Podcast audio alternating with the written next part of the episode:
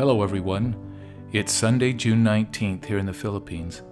My name is Tom Kuntz, and this is episode 21 of my Znutcast. Today, I want to give a shout out to all of the dads out there in recognition of Father's Day. I especially want to express my love and appreciation to the three of my sons who are already fathers Tyson, Weston, and Garen. You boys are doing a great job being a wonderful father and a husband. Keep up the good work. Today, I want to talk about the Savior's invitation to come follow me. So, with that, let's get started.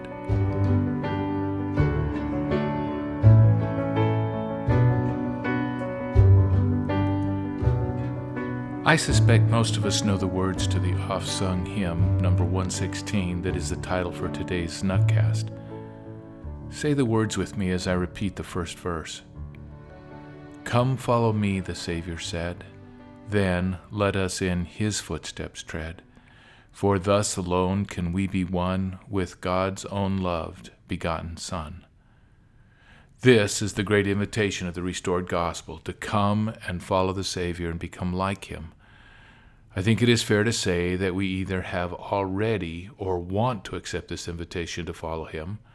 Otherwise, you wouldn't be listening and I wouldn't have recorded this today. And yet, if you are like me, perhaps there is more that we need to do than we are currently doing to fully accept this invitation. This is the subject of my comments today. On the day before the children of Israel were to cross the Jordan River under Joshua's leadership, the prophet counseled the people to prepare themselves. In Joshua 3 5, we read, And Joshua said unto the people, Sanctify yourselves, for tomorrow the Lord will do wonders among you. Joshua is referring to ritual washings performed as the people prepared themselves to be a part of the miracle that would see them cross the river on dry ground. Today, the call to sanctify ourselves is not about ritual washings, but about more fully invoking the power of the atonement in our lives. When God spoke to Adam as recorded in Moses 660, he said, in, in foreshadowing the atonement of Christ, For by the water ye keep the commandment, by the Spirit ye are justified, and by the blood ye are sanctified. In the Doctrine and Covenants, this is reinforced in our dispensation. And we know also that sanctification through the grace of our Lord and Savior Jesus Christ is just and true to all those who love and serve God with all their mights, minds, and strength. That's in section 20. So, what is this sanctification and how can we attain it? Sanctification has its root in the Latin word sanctus, which means holy or sacred, also from the Latin word sanctificare, which means to consecrate. So perhaps we could say that sanctification is the sacred process of becoming holy through consecration.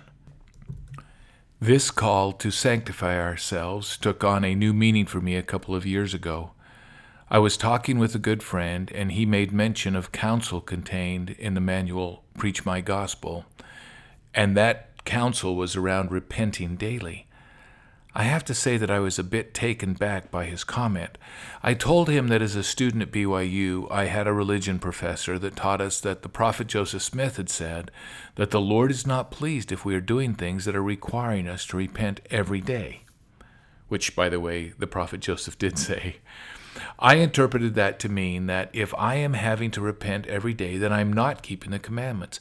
Therefore, the concept of daily repentance was something I had already dismissed. Besides, I wasn't even aware of what I needed to repent of. I mean, I was doing the basics and trying to be good and do good.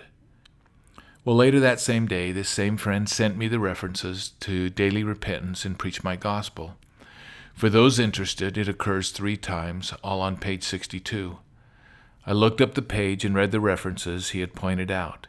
Here is the main quote Even after we have accepted Christ and repented of our sins, we may fall short and sin again. We should continually try to correct these transgressions.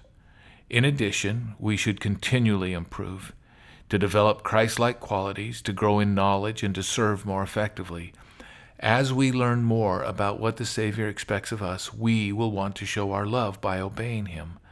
Thus, as we repent daily, we will find that our lives will change and improve. Our hearts and our behavior will become more Christ like. We will come to feel great joy in repenting daily. That's the end of the quote. You see, repenting every day is mostly about developing Christ like qualities, growing in knowledge, and serving more effectively. I think my friend saw my deer in the headlight look when we spoke about this and suggested that perhaps asking Heavenly Father what I needed to change might be a way to get started. So I placed a pen and notebook by my bedside, and each evening as I prayed, I asked Heavenly Father what subtle things I was doing that I needed to change. Well, I'm not going to bore you with all the details of all the things that I need to repent of, but I will share with you the 10 main categories that were brought to my attention in hopes that perhaps they might be helpful to you as well. Number one, identify, acknowledge, and act on spiritual promptings. Number two, better spiritual preparation in relation to family home evening. Number three, more sensitivity to the importance others place on personal interaction. Number four, more focus at work to get things done sooner. Five, prioritize more and procrastinate less, or better yet, never. Eliminate even unspoken thoughts of selfishness. Number seven, more service to family members by helping them without being asked. Number eight, controlling physical appetites, eating less and being healthier. Number nine, being more careful with counsel, by speaking less and listening more. And number 10, being more decisive when a decision needs to be made. As I pondered on these opportunities for improvement, it caused me to think about a 2005 BYU devotional by Elder Bednar titled Quick to Observe.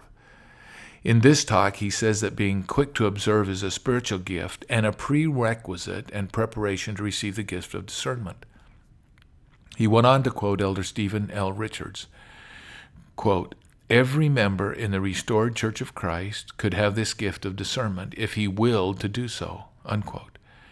Elder Richards continued Possessing and exercising this gift, they will not allow any evil influence to enter into their lives, uh, sorry, into their hearts, or to prompt them in their thoughts, their words, or their acts. Now, the gift of discerning of spirits not only gives men and women who have it the power to discern the spirit with which others may be possessed or influenced, but it gives them the power to discern the spirit which influences themselves. That's the end of his quote. He did go on to explain that this gift gives men and women the ability to discern things as they really are within us. Elder Bednar reiterated this concept by saying that the gift of discernment helps us detect hidden errors and evil in ourselves. Is not this what we need as we pursue the path of discipleship on the road to sanctification? What I have personally found through this process is an increased awareness of my own thoughts, words, and actions, essentially my own hidden errors. I find myself not wanting to kneel before Heavenly Father and hear Him tell me that I am doing the same things over and over that are keeping me from becoming a consecrated disciple. It's causing me to think about how to avoid these hidden errors before they occur.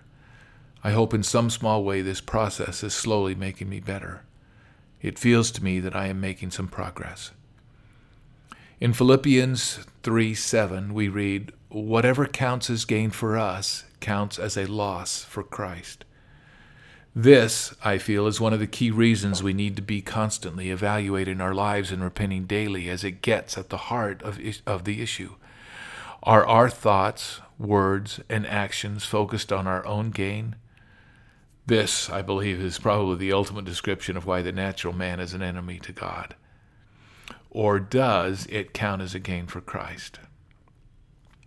In President Kimball's book, The Miracle of Forgiveness, on page 32, he said, There is never a day in any man's life when repentance is not essential to his well being and eternal progress. I know women are just naturally better than men, but I really think he was probably speaking to both men and women in this statement. Elder Neal A. Maxwell counseled us to frequently and regularly repent to retain remission of our sins. Quote, Much emphasis was given by King Benjamin to retaining remission of our sins. We do not ponder that concept very much in the church. we ought to think of it a lot more. Retention clearly depends on the regularity of our repentance. In the church, we worry and should over the retention of new members, but the retention of our remissions is cause for even deeper concern. Uh, end quote, uh, by the way. Elder, Rich, Elder Wilford W. Andersen said, We all desire that our sins be forgiven, but as we strive for righteousness, we also long for something more. We, like Nephi, long for a heart that shakes at the very appearance of sin, and that not only submits to God's will, but also desires His will. We long for a cleansing and sanctification of our hearts, which changes our desire. You see, I believe it is through this process that we can turn to the Lord to purify our desires and change our very natures. The scripture in Doctrine and Covenants, section 50, verse 24, fits well in this discussion. That which is of God is light, and he that receiveth light and continueth in God receiveth more light, and that light groweth brighter and brighter until the perfect day. I would like to close with two things. First, a scripture that I think sums this whole topic up nicely. It's Doctrine and Covenants 88, verse 68. Therefore, sanctify yourselves that your minds become single to God, and the days will come that you shall see him. For he will unveil his face unto you, and it shall be in his own time, and in his own way, and according to his own will. And second, the final verse to the hymn that I started with. For thrones, dominions, kingdoms, powers, and glory great and bliss are ours, if we, throughout eternity, obey His words. Come, follow me.